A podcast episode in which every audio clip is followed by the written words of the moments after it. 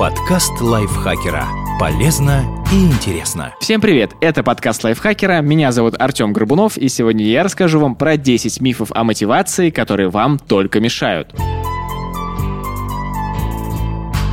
Иногда наград, врожденных способностей, денег и сильной воли недостаточно, чтобы заставить себя двигаться вперед. Миф первый. Деньги – основной мотиватор. Деньги, безусловно, могут быть отличным мотивирующим фактором, но некоторые люди придают им слишком большое значение, упуская из виду другие, не менее важные вещи. Если вы ходите на работу, которая хорошо оплачивается, но имеет кучу недостатков, офис у черта на рогах, неудобное расписание, токсичные коллеги, задумайтесь, а стоит ли игра свеч? Миф второй. Если вы умны, вам гарантирован успех. Люди часто считают, что для того, чтобы добиться высот, достаточно быть просто умным. Но ученые подтверждают, что высокий интеллект не обязательно гарантирует больших достижений. Американский психолог Льюис Термен, исследовавший одаренных детей, обнаружил, что большинство из них выросли в совершенно заурядных людей, которые не прославились никакими выдающимися деяниями. Вы, может быть, очень умны, но без мотивации и упорного труда успеха вам не видать. Миф третий. Для достижения цели необходимо ее визуализировать. Гуру психологических тренингов и прочие бизнес-коучи превозносят силу визуализации. Они утверждают, что вам поможет достигать целей простое воображение картины успеха.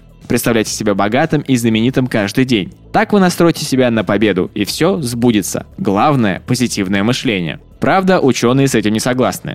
Специалисты Нью-Йоркского университета провели исследование и пришли к выводу, что визуализация успеха не просто не помогает ее достичь, она, наоборот, уменьшает ваши шансы. Позитивные фантазии о светлом будущем мотивируют вас хуже, чем мысли о возможном провале. Тем не менее, визуализировать цели можно, только делать это нужно правильно. Представляйте не результат ваших усилий, а шаги, которые нужно предпринять для его достижения. Это мотивирует куда лучше. Например, если вы пытаетесь сбросить вес, не нужно воображать будущего себя подтянутым и стройным. Лучше представьте, как вы едите здоровую пищу и тренируетесь. Миф четвертый. Увеличение награды приводит к росту мотивации. Если вы хотите стимулировать кого-то, в том числе и себя, что-то делать, вы, возможно, подумаете о том, что стоит повысить вознаграждение за усилия. Однако исследователи обнаружили, что иногда чрезмерное поощрение приводит, вопреки ожиданиям, к ослаблению мотивации. Награды могут вдохновить человека на действие, но когда вы даете их тому, кто и так уже достаточно мотивирован, сильнее его это не простимулирует. Это называется эффектом избыточного оправдания.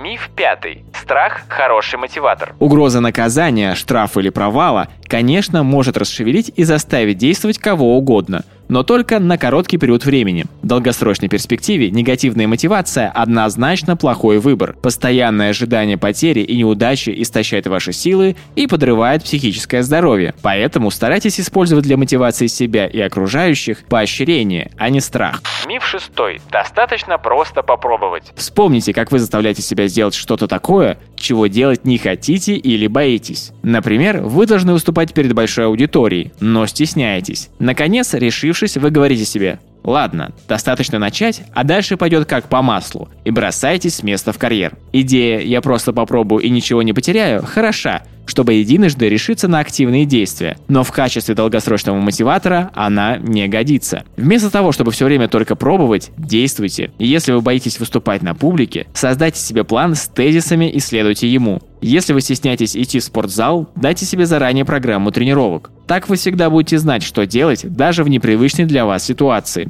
Выбирайте конкретные задачи и устанавливайте достижимую планку. Миф седьмой. Все зависит от врожденных способностей. Профессор психологии из Колумбийского университета Кэрол Дуэк в своей книге «Гибкое сознание» утверждает, что зацикливание на врожденных талантах убивает мотивацию. Автор называет это фиксированным мышлением. Если вы верите, что все ваши способности даны вам от природы и пытаться прыгнуть выше головы бессмысленно, то у вас просто не будет стимула делать хоть что-то, что не получается с первого раза. Сосредотачивайтесь не на ваших врожденных способностях, а на усилиях, которые необходимы для достижения цели. Хвалите себя не за имеющиеся таланты, а за силу воли и упорства. Взращивайте в себе эти качества. Убежденность в том, что люди способны меняться и развиваться с помощью дисциплины и упорного труда, мотивирует куда сильнее мысли, в ком что заложено.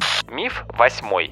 Сила воли – все, что нужно. Люди склонны полагать, что для достижения целей необходима сильная воля. Так, в ежегодном опроснике АПА большинство респондентов называют недостаток воли единственным фактором, не позволяющим им добиваться высот. Однако не только это может стимулировать вас действовать, и даже наоборот. чрезмерные волевые усилия, прилагаемые в течение долгого времени, приводят к эмоциональному выгоранию, а навязчивое стремление к самоконтролю не позволит вам себя эффективно мотивировать. Так что если вам постоянно приходится напрягать свою волю, вы просто занимаетесь не своим делом. Миф 9. Нужно ждать вдохновения, тогда придет и мотивация. Иногда вам везет, и муза прилетает точно в нужный момент. В случайном приливе вдохновения вы чувствуете себя мотивированным как никогда. Можете за один присест написать пару глав своего нового романа, переделать все домашние дела или поднять такой вес, что тренер уважительно присвистнет и спросит, что на вас нашло. Но потом это настроение уходит, и вы продолжаете прокрастинировать, забросив работу, тренировки и хлопоты по хозяйству. Моменты вдохновения прекрасны, но ждать их появления – большая ошибка. Вместо этого следует создавать для них подходящие условия. Миф 10. Записывать цели – ключ к успеху. Запись ваших дел и постановка галочек рядом с уже завершенными задачами может быть мощнейшим инструментом мотивации. Однако, просто фиксирование целей без подкрепления действием, очевидно, результатов не даст. Гуру мотивации часто любят повторять, что написание целей – этакая панацея, как и в случае с визуализацией успеха. Но это не так. Недостаточно просто записать, чего вы хотите. Нужно еще и составить план, как вы будете достигать желаемого. Допустим, ваша задача заработать много денег. Дело далеко перспективы и значительной сложности. Разбейте ее на мелкие подзадачи, которые вы можете начать выполнять уже сейчас. Например, отправить работодателю резюме, сходить тогда-то на собеседование или составить четкий бизнес-план. Подкаст лайфхакера. Полезно и интересно.